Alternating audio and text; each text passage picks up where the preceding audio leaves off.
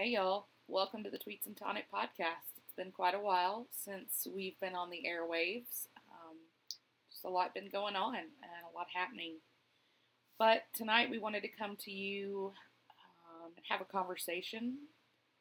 There have obviously been a lot of events going on in the world since our last podcast the coronavirus, and most recently, the murders of George Floyd, Ahmaud Arbery, and Breonna Taylor, and countless more that we don't even know about. Um, so tonight I had a conversation with my husband, Aaron, who you all know and love, and one of his best friends, Jalen. Uh, Jalen is from North Carolina, lives in Utah now with his wife, Elizabeth. He is a Salesforce guru like Aaron, and um, he is also a black man like Aaron. And so I didn't really say a whole lot in this podcast episode. Um, really not been saying a lot anywhere. It's just um, time I think that's good for me to listen and learn and lament. And so tonight we wanted to bring Jalen on the podcast because there's a lot of people making social media posts and a lot of people sharing things on the internet, but not many people are actually trying to come up with solutions. And Jalen is someone who's very private, I'm actually kind of shocked he came on the podcast, but he's a very private guy. Um, he's an incredible guy and super, super smart, and you'll learn that tonight listening to him talk about a bill that he um, feels would be a good solution to a lot of the police brutality that has happened um, recently and forever, really. But um, as most people know and have seen the videos of what happened to George Floyd, I think Jalen's proposal would maybe help that situation. And um, so we wanted to really kind of just turn the podcast over to him tonight and a conversation really between he and Aaron. I was there.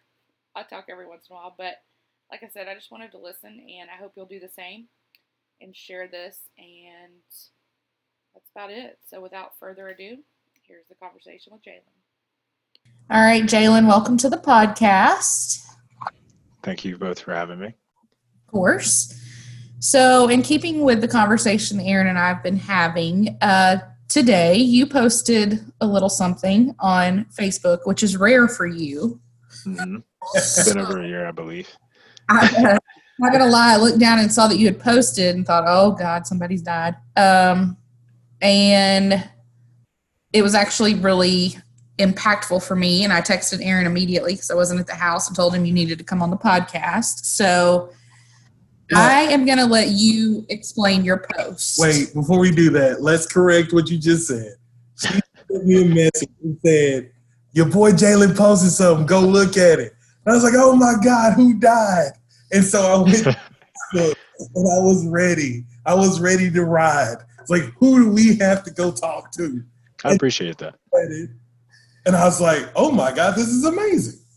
Yeah. So give us the down low on it all. Tell us everything. What does it mean, Smitty?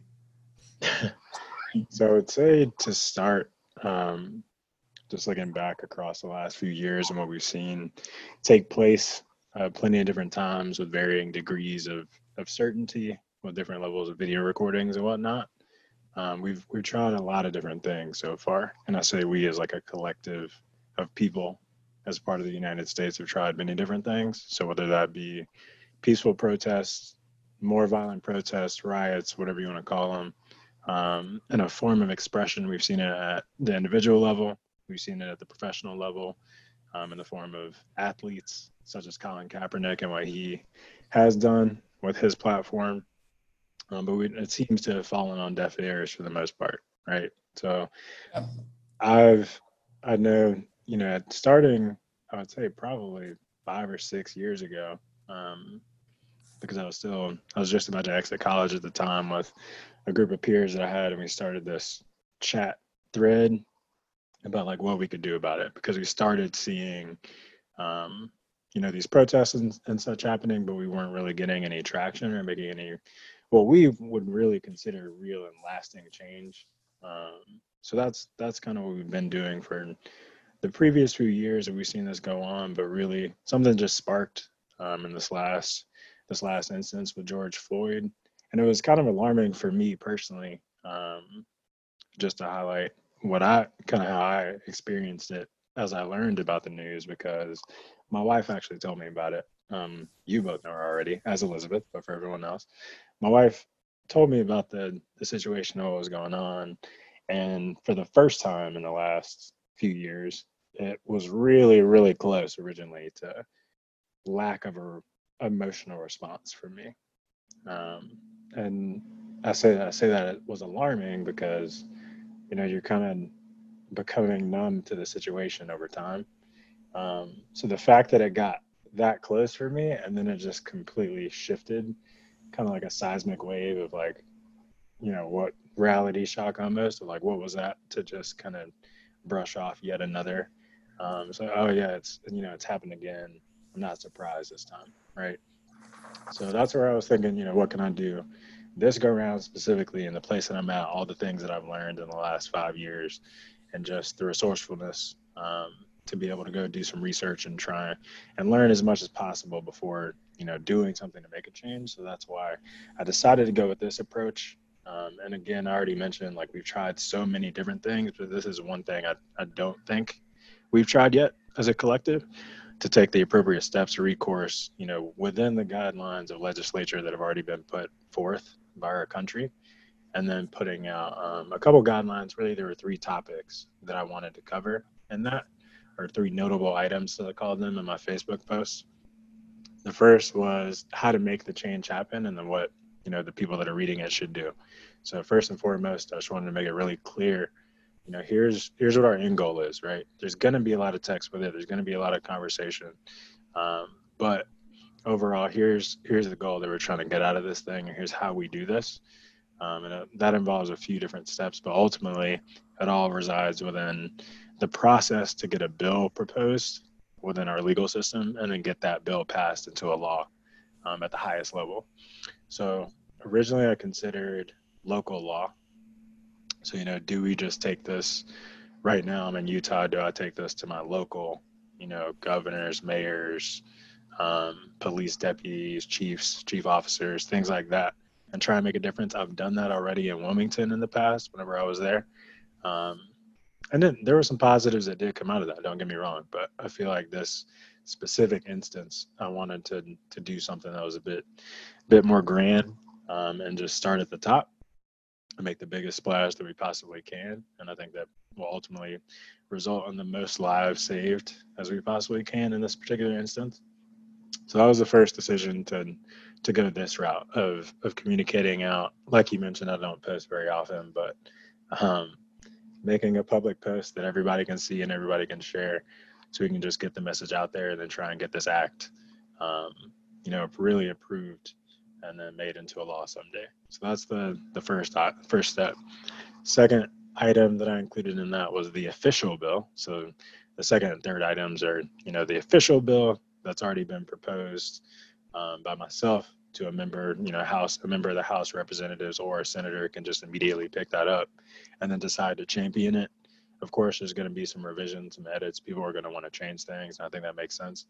Um, that's just kind of the natural flow of things, but just giving a really solid starting point.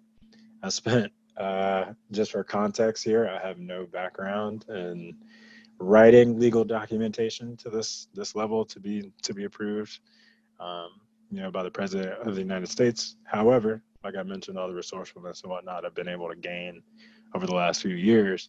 Um, Google can teach you a lot of things, and uh, tenacity and resourcefulness there are a couple things that are a little bit more difficult to teach, but if you use them the right way, you can achieve a lot. So I did a lot of that, taught myself a lot of things. I, I know a lot more laws now than I knew 48 hours ago.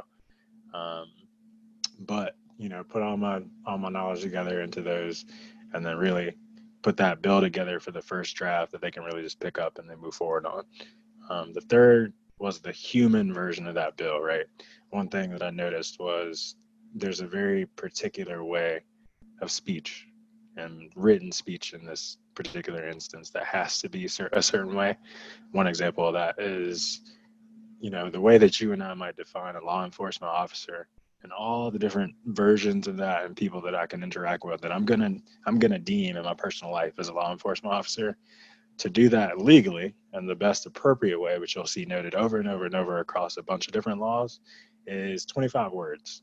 So that's a lot of, you know, a lot of commas in there, a lot of different variations and subsidiaries and all kinds of stuff. But um, some things like that. So just realizing, like, you know, we have the official bill, and of course, that's for the people who need to to enact it and review it at that level um, of attention to detail.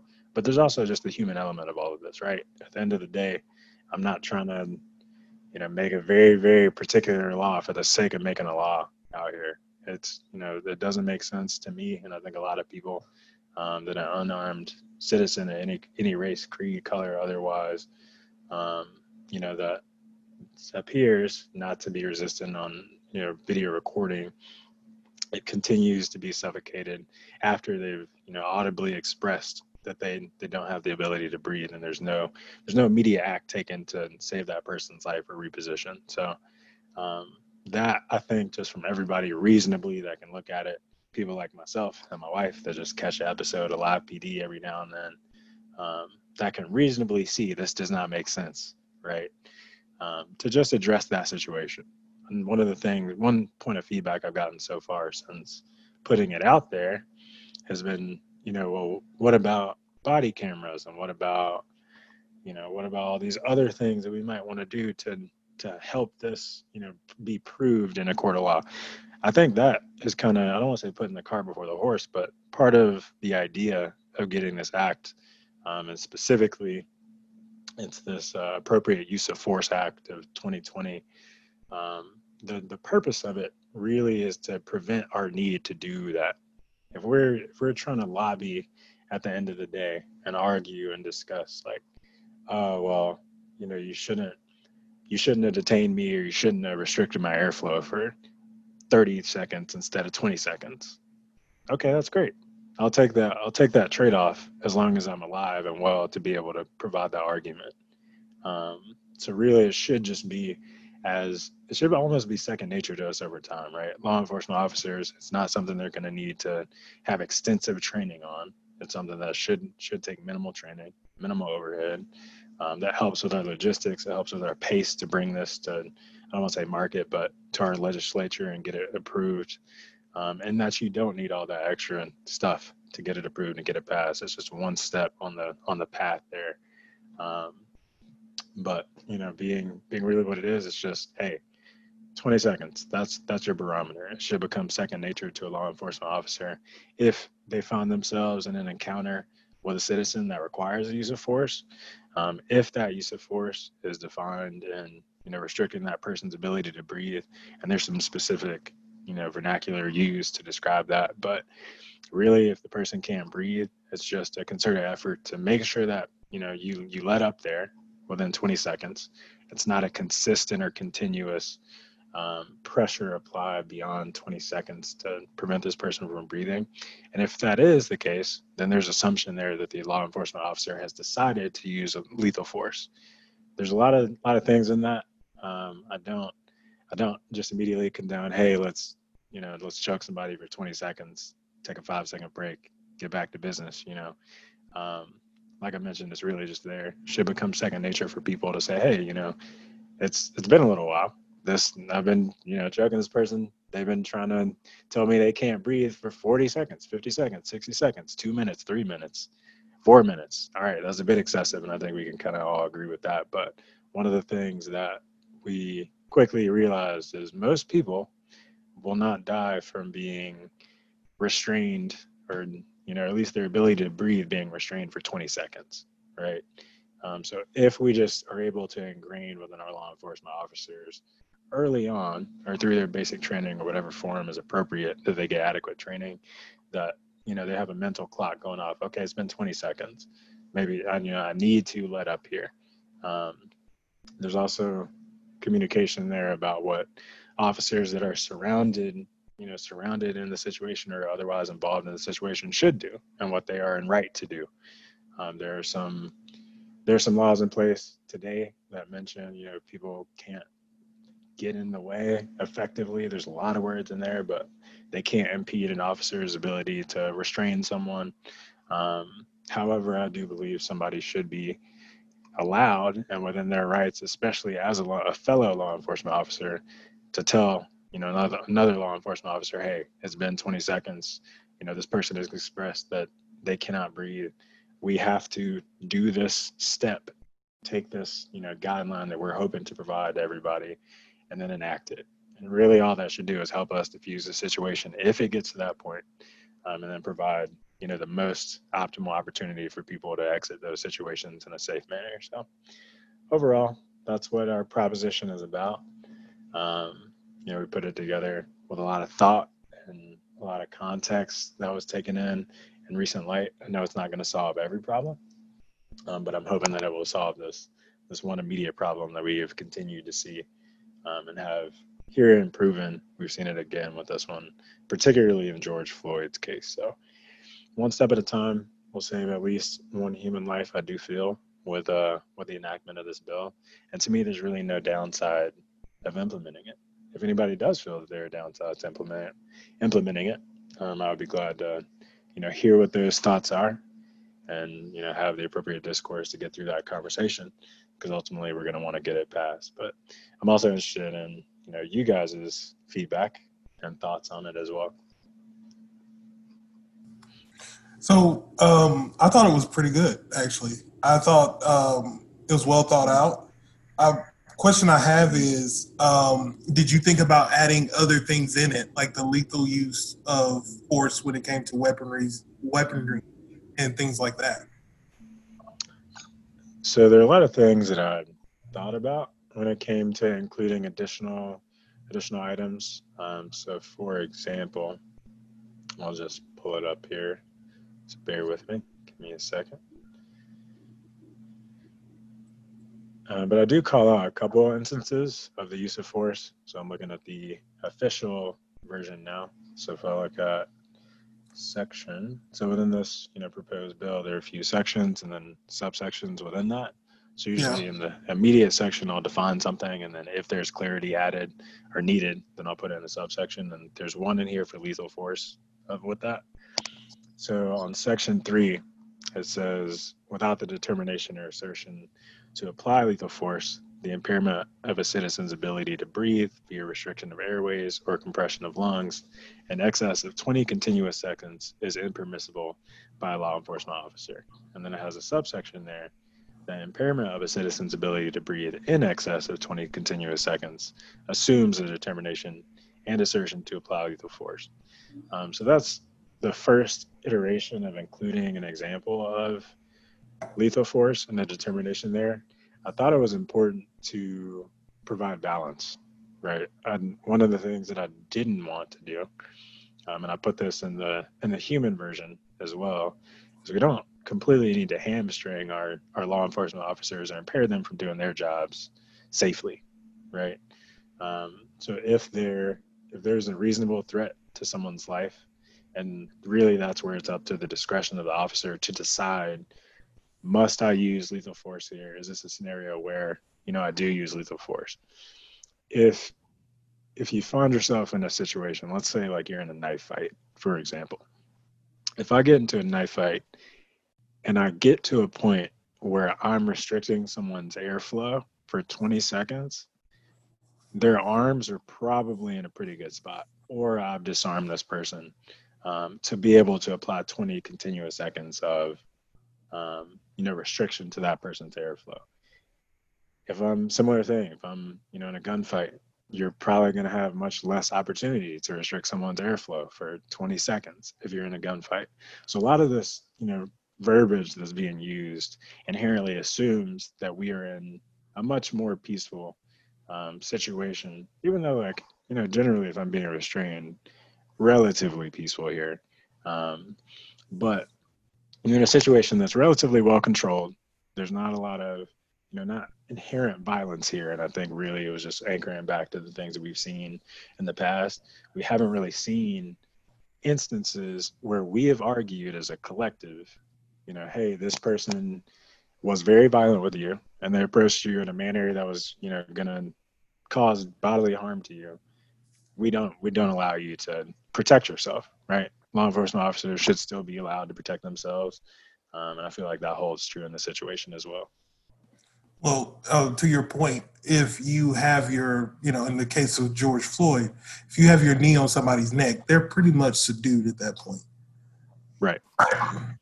And there's also another another caveat to that as well in the verbiage, in that if a law enforcement officer decides or asserts to use lethal force, I'm not immediately condoning that that's the right choice. I'm not immediately saying that that's an incorrect choice either. It's simply a, a clear assertion um, or decision to use this lethal force. And then let's take the example of George Floyd.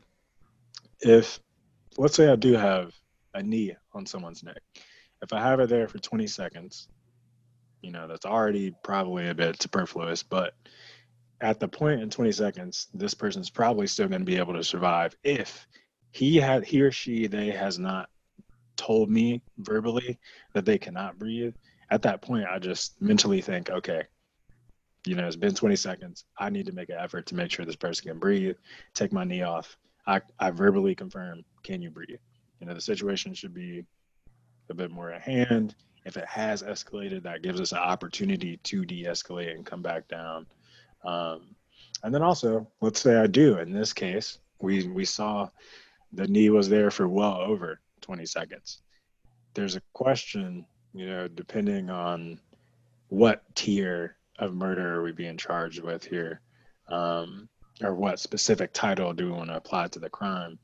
There's, there's hopefully would be less of that um, gray area. There's, I'm sure there's still going to be some gray area. There's always gray area when humans are involved, but um, if we have it clearly defined here, where there's a guideline to say, hey, 20 seconds is our mark.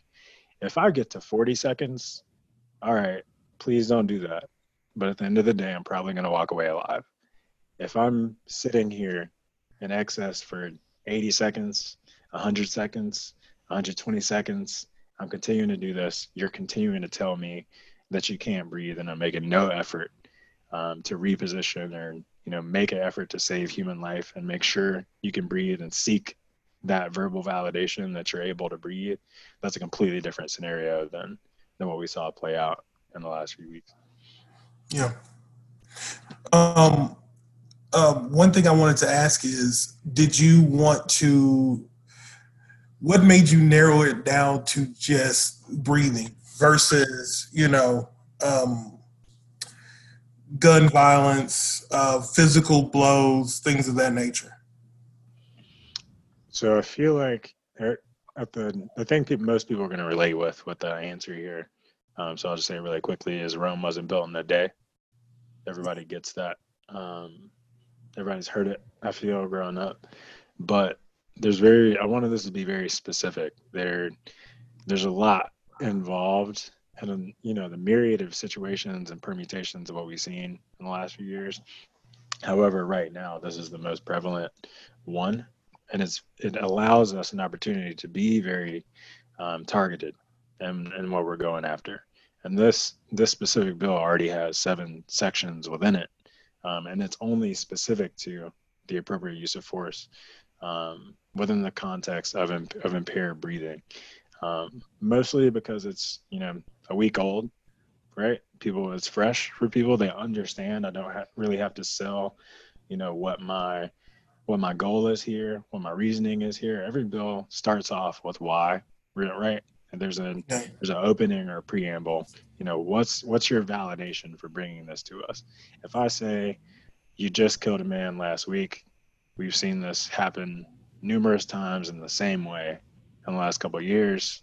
Let's take some action right now versus, hey, overall, we've seen police brutality before let's talk about all the different ways we've seen police brutality and the ways that can manifest and try and take them all down. It would be much larger, there'd be more room for error. But ultimately, one of the goals that I have for this is that it shows us the blueprint to be able to successfully make change in this country, right? If we're able to take this one specific instance and, you know, and I say one instance, I mean, you know, that's really the straw that broke the camel's back scenario. We've seen plenty of instances, but if we're able to take this particular scenario, execute really, really well on a small subset of what we want, then we in the future are hopefully able to iterate on this and continue to make change in similar ways um, and in a much more expedited way. Because I feel like it's taken us personally. I'll speak for myself. It's taken me five or six years to even think about writing a bill as the appropriate course to get change as a response to this because of all the different ways that we protested and tried to get change in the last five or six years. You know this is the first time i've even considered it as one of my options to take. So hopefully you know we, we have an opportunity to do really well on this one that's very very specific and what we've saw in this in this case um, get it passed positively learn from it understand what we could have done better could have done differently should have done differently. Um, and then you know take that into the next endeavor. Well i think um, one thing i found very interesting about this it is a foothold uh, more or less. Um, it's a way to start the ball rolling on other things. Yeah, yeah and that's definitely one of the one of the core thoughts that was constantly you know in my brain as i was working on it as i was learning about it as i was writing it you know it's how how am i getting information here? How am i writing it in a way that can almost be templatized where we can just step through the same process again? I'm already thinking about you know hopefully we don't have to do this reactively right? I feel like we probably haven't done this as proactively as we could have in the past few years. Um, but reactively right now is the, is the reality of where we're at. Um, and i feel like it's probably our best course of action right now. If we want to delve into all these other areas that we've seen problems with in the past few years we'll take the experience we get from this one and apply it to those with an opportunity to be proactive. We already get the innate bonuses there. However if we do have another instance where we need to be reactive maybe instead of you know, having four protests, we have three protests, and we start this earlier, right?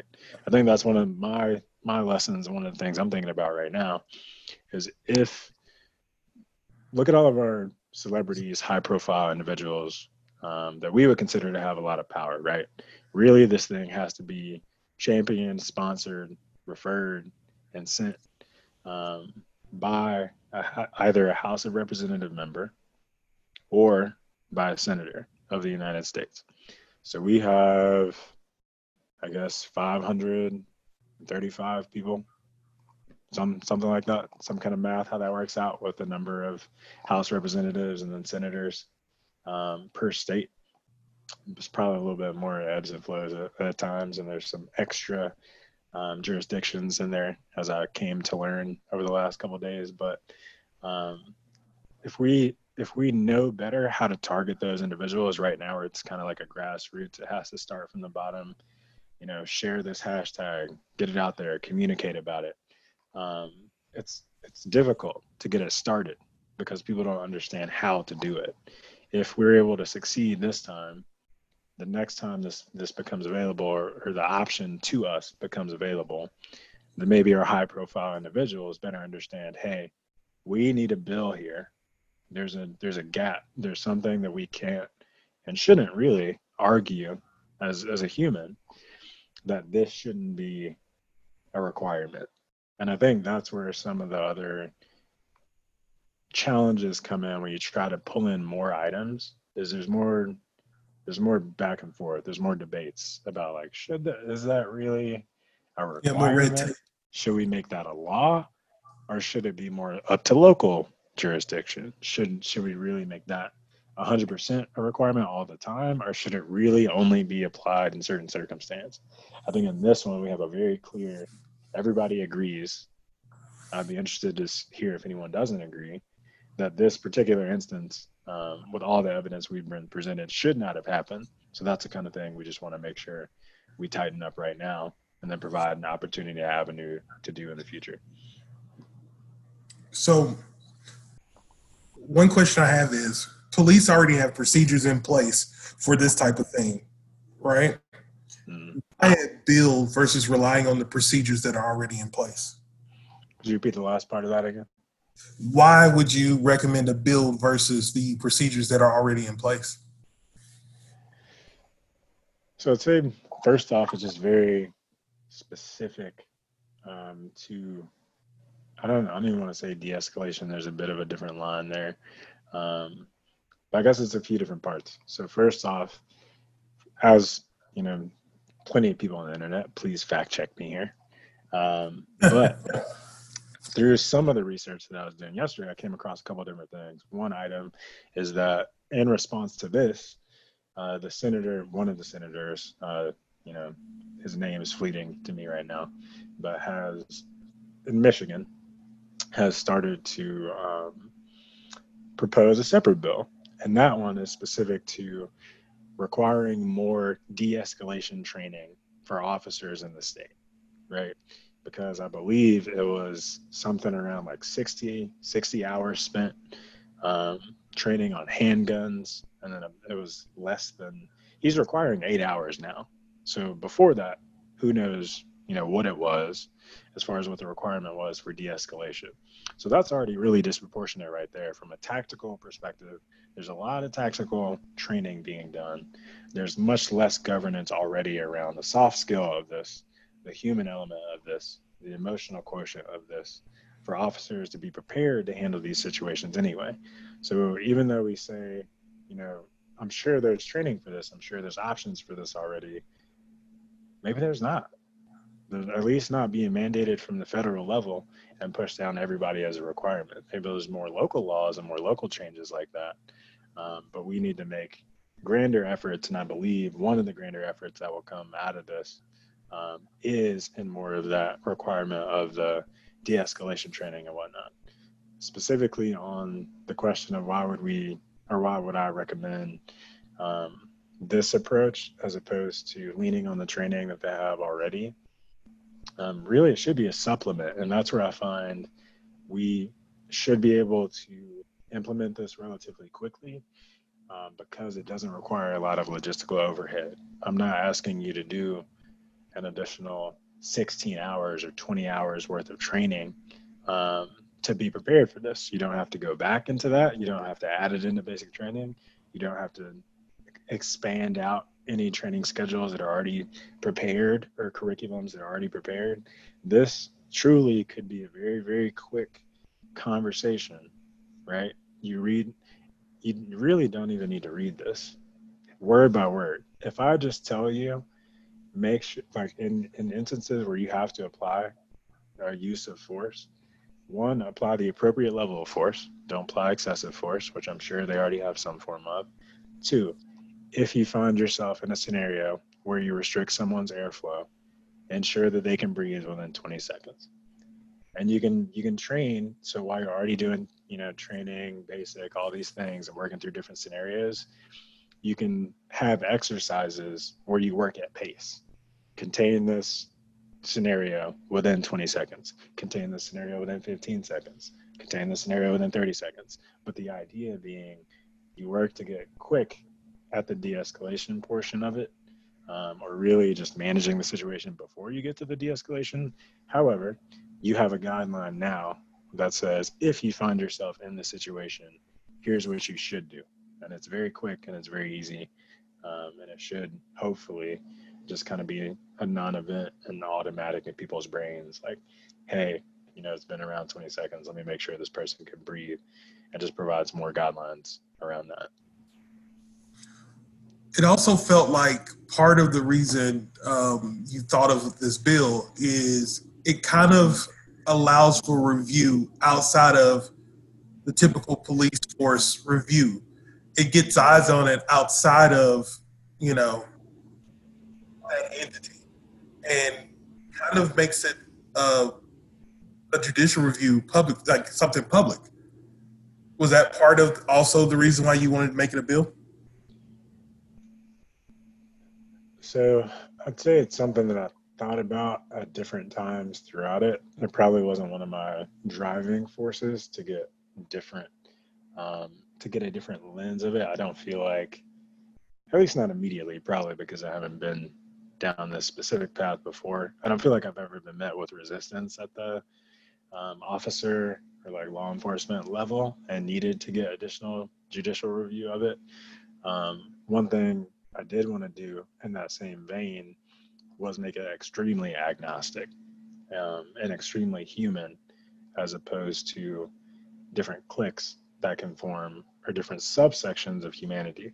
So if I just really quickly read uh, the beginning of, of the proposition directly after the bill title, it says to ensure citizens and law enforcement officers are provided the best opportunity to safely experience an encounter, which includes use of force. Law enforcement officers must abide by these guidelines presented hereafter. There's nothing in there. You know, there's no flavor text specific to, to anything polarizing that we've heard before. I feel like it's something that everybody, regardless of position or status, um, should be able to agree that when citizens and law enforcement officers find themselves in scenarios where use of force is required, they should be able to do that safely, at least when it's in a controlled manner. And that's just one example, but I try to continue and use that same structure of verbiage and wording throughout the entire document and not get too specific on any one particular area and try and leave it very open and very human. I mean, I think what I mean is because it is a law and not just a procedure, a procedure, if somebody actually does choke somebody out, it is reviewed by first, correct? Uh, if if if it is a procedure and we don't talk about a bill, the procedure is reviewed by the police force and the the people within that police force, correct? I think when you make it a law, you know, you put it as a bill and it becomes a law, it then puts extra eyes on it because the moment anybody is suffocated, it now has to be reviewed not only by the police station but also by courtrooms, things like that, to determine. Whereas before, if somebody accidentally choked somebody out, it could be covered up. It could be, you know, it could be changed. It could say that, oh, this, you know, this happened because X, Y, Z. The moment you make it a law, it then has to be reviewed by judicial, the judicial system, some capacity. So, so there's definitely a few points on that note. Um, first off, that's a, that concept is absolutely one of the reasons why I wanted to go this route. Yeah. Um, and the word accountability, which I'll immediately come back to right after the second point. Point number two, there can still and likely will still be cover-ups and be you know shady things happening under the table. This isn't gonna solve the, the action of it. Laws haven't solved people breaking laws before. Um, unfortunately, I do feel like you know at some point it will happen. We're all humans, um, and it's a part of us to to do these kinds of things, even when they shouldn't happen. But you know that's statistically speaking.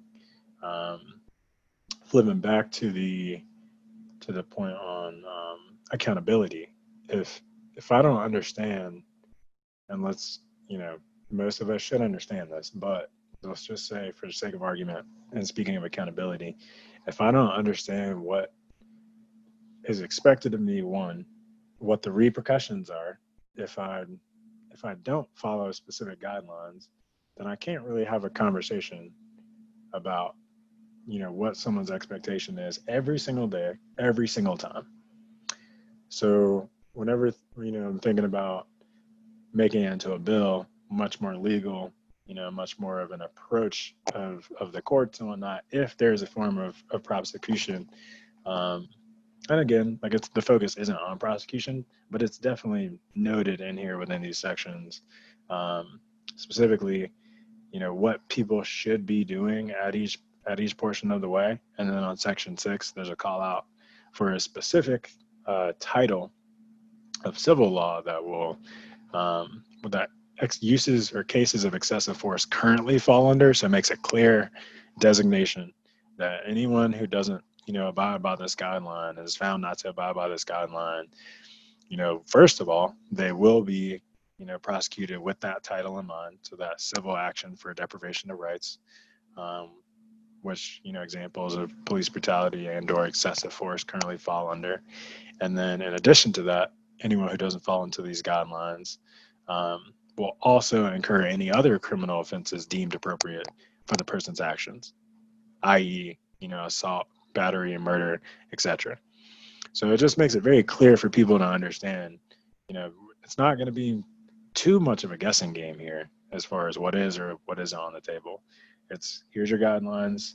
If you don't follow these guidelines, you understand what's expected um, or what the appropriate recourse is in the event that it happens, and it's clearly laid out here. So I'm hoping, you know, through all the revisions and whatnot, that is one of the portions that will continue to stay.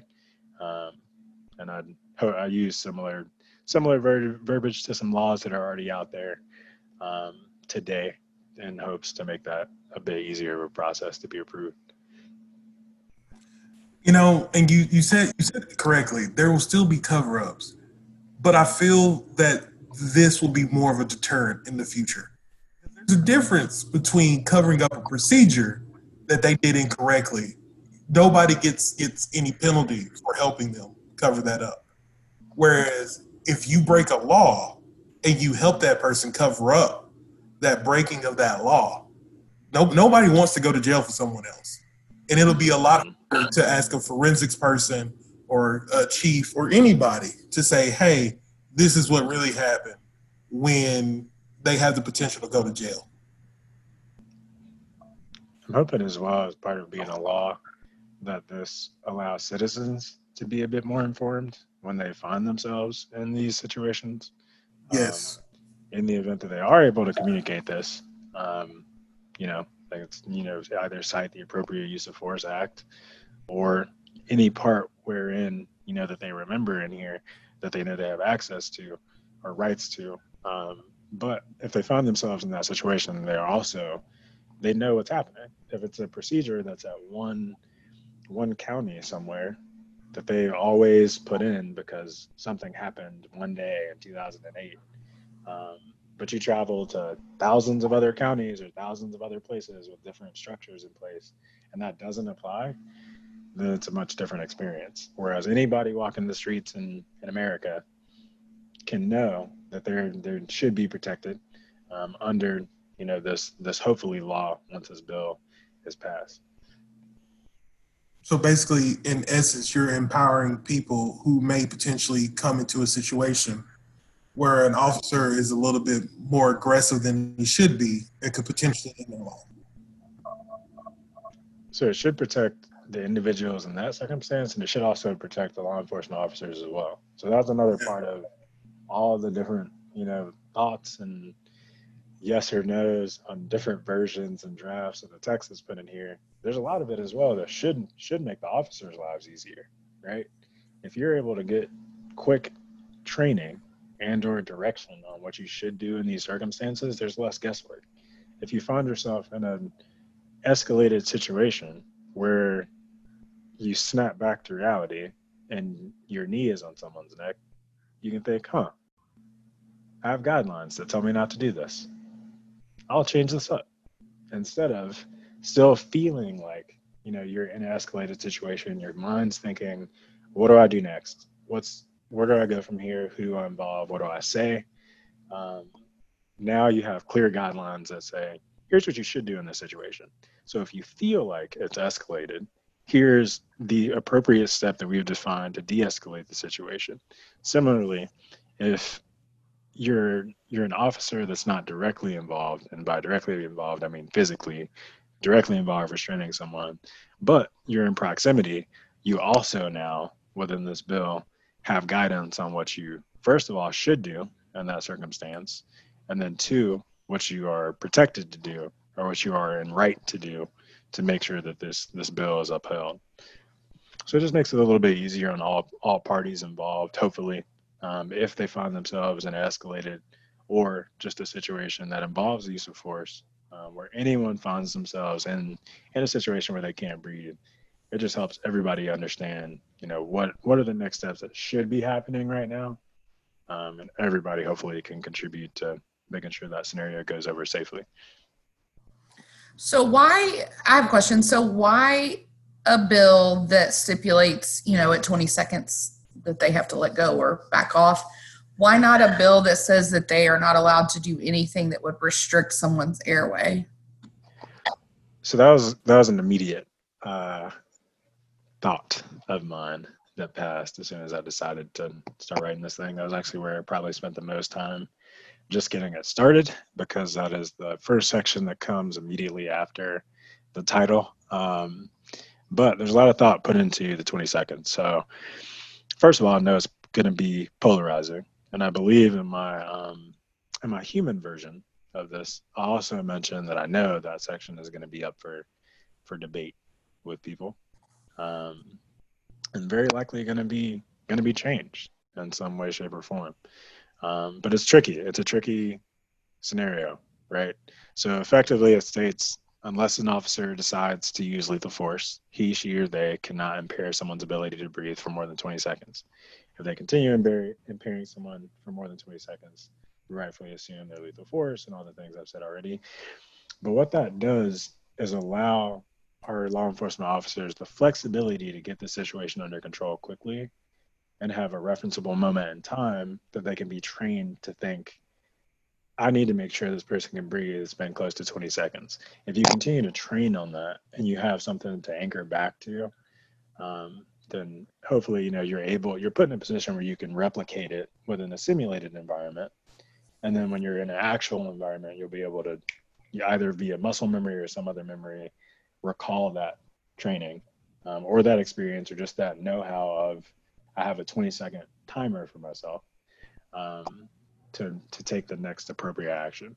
What I didn't want to do is say no one can restrict airways or the ability to breathe because you have to say um, you know impairment of the ability to breathe because I can't just say your airway because then what if I compress your lungs but I don't compress your airway mm-hmm. or vice versa and then it's all kind of tricky so just saying the breathing you know what if what if I'm in a situation where I need to body slam someone, which happens. There are situations that warrant law enforcement officers body slamming people. At mm-hmm. that point, I can only assume that I'm not going to be able to breathe for a couple seconds. So yep. now that I can't breathe, if there's a law here that says the, the law, no law enforcement officers can impair my ability to breathe, then what's what's going to happen there? Am I going to get into a bunch of, you know, suits or are we going to have to go back into revisions and whatnot? Um, so that's that's one of the thoughts that I have with it. In addition to just really having something that the law enforcement officers can think back to and just have like an internal mechanism to know when they're at that limit, and also because, like I mentioned earlier, most people won't die from if you have to pick a number of seconds, pick a number that you know most situations, I would say, after you've begun compressing someone's ability to breathe, um, they should be in a pretty good state, I would think, or at least able to to move on to the next thing. Right? If I if someone restricts my personal ability to breathe for 20 seconds, I'm either going to stop or I'm going to continue resisting. Um, most people, though, after 20 seconds of continuous seconds of not being able to breathe are probably going to stop or they've already stopped. And I think that's what we've seen in most cases. And that's really what we're trying to get to here is it's not necessarily, um, you know, just addressing law enforcement officers should never be able to, to impair someone's ability to breathe because I personally believe that they should be within their rights to do that if it's deemed appropriate. Um, they should just have something they can anchor back to really as a as a next step um, to know to de-escalate the situation.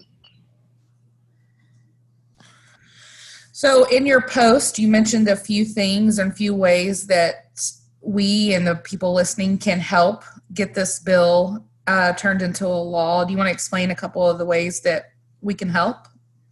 Sure. So, the first thing I did, or one of the posts on there, is this uh, USA.gov says how does a bill become a law, um, and there's five steps ultimately. And if you take everything else out, um, it's start with the idea. The bill is introduced. The bill goes to committee. They debate and they vote and they change it up if they need to change it up. And then the president acts. Right. Um, approve, pass. Hopefully, is what we're going for. So we've already done the first two steps so far effectively. Um, we've started with the idea and then taken that a step further and actually drafted the first version of the bill, hopefully making it much easier. They understand, you know, what we're trying by there. I mean, a senator or a House of Representative member who can take this to Congress for us. They understand what we're seeking out of it. I mean, we've already worded it in all the appropriate ways that we feel it should be, you know, presented. And then, so what we need to do going forward to get this done, first of all, um, share the share the post. So the post is out there under my name, Jalen Jalen Huzzy. Um, but also, you're probably going to be be able to find it more readily by searching the hashtag AUFA 2020, and that's the Appropriate Use of Force Act of 2020. Um, so there's a couple different thoughts there. So you know, you're sharing it. Hopefully, the post goes viral and whatnot. If it doesn't go viral, that's fine. We still have avenues to to make change, but we'll talk about that. Um, in the event that it does go viral, what we mentioned way earlier in this podcast is that you know people will write some some articles, some news stories will get posted. It'll get some publicity. Ideally, celebrities who have been who have been asking, you know, posting to their social media platforms as well.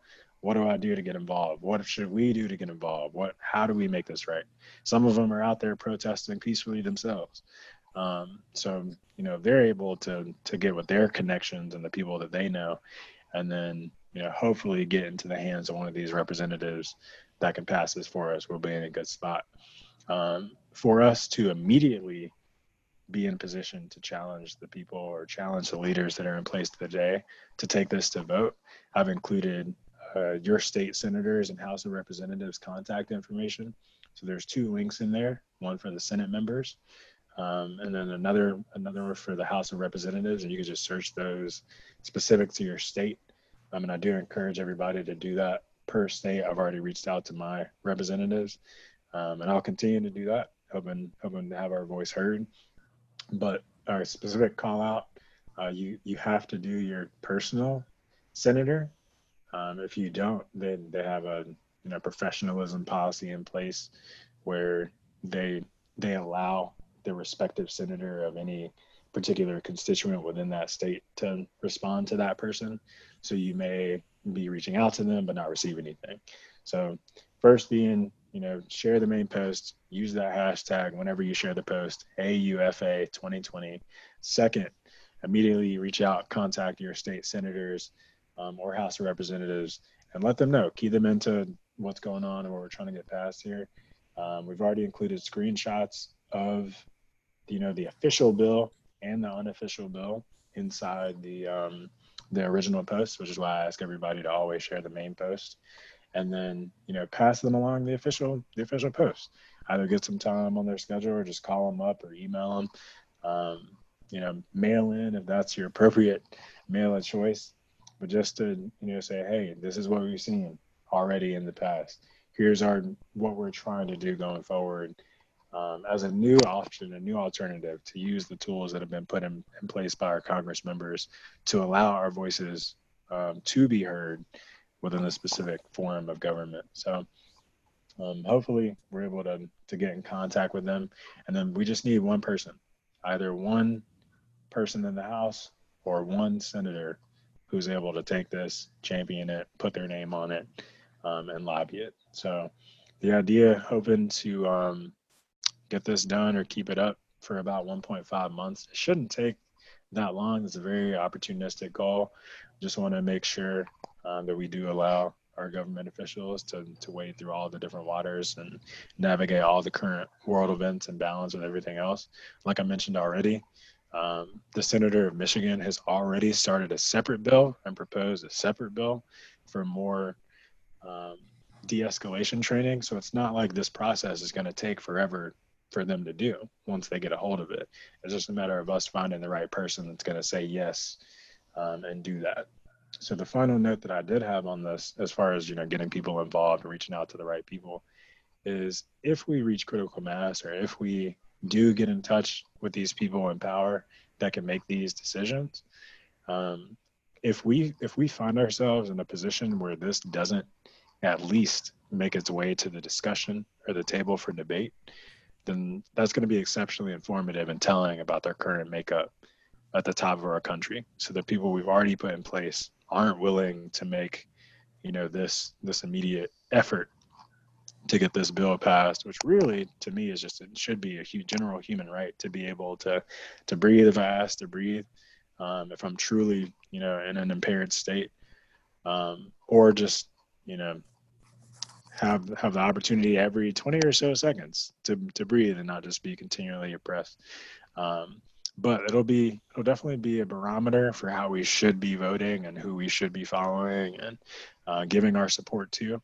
Um, ideally, it'll be the people that will say yes and will move to pass these things um, and bills such as this in the future. But specifically for this one, if you find yourself in a position or in contact with someone in power who does not agree with this, um, just just consider it at the very least, and that's all that I'll ask there.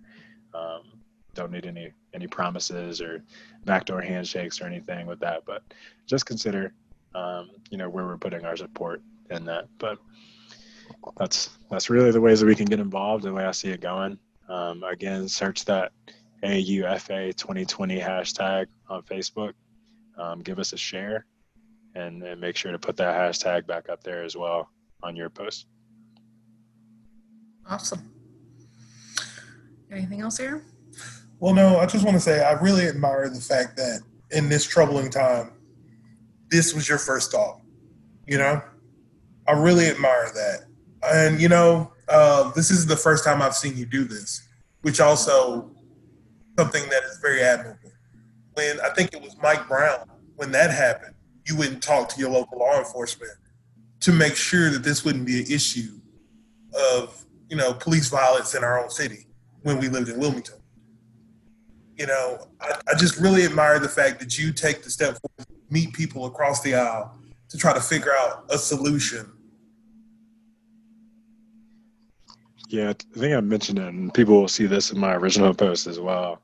Um, I tend to be have a history of being a, a private person, private individual. Definitely take those, you know, personal walks over and and talk to my local folks.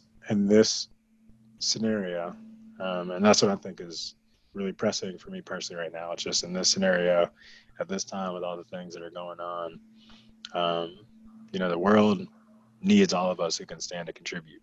And with the position that I've been put in, um, you know, the things that I've learned, the crafts that I've been able to hone and, and work on, it seems like it just it worked out for the betterment for me to be able to put all those things together and then put this out there for for us as a as a people as a country.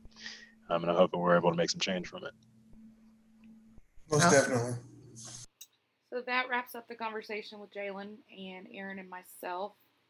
Um, go out and search on social media and share if you would be willing with hashtag AUFA 2020. And again, it's the Appropriate Use of Force Act. Um, yeah, we'll share some stuff on our social media account for the podcast, and we hope you'll do the same. And um, thanks for listening. Cheers, y'all, and go do some good.